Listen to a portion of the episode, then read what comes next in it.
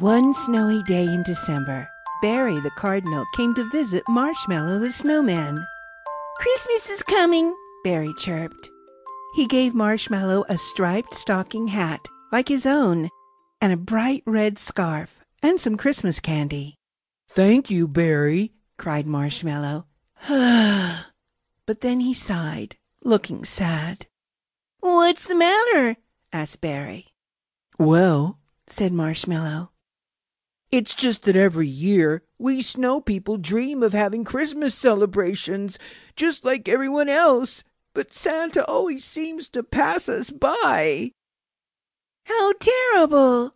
cried Berry. Santa brings Christmas cheer to the whole world, and he is so busy. I guess he is bound to forget somebody.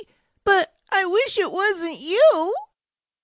Maybe he thinks we are just snow and ice, Marshmallow went on. But I know he would care if he knew that we are as alive as anyone else.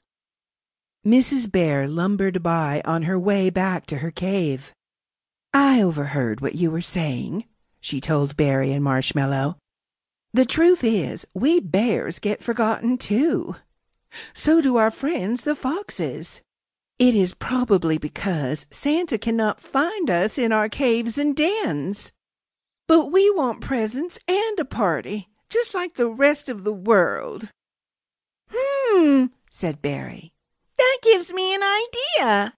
He whispered something to Marshmallow and then to Mrs. Bear. They both smiled and nodded excitedly.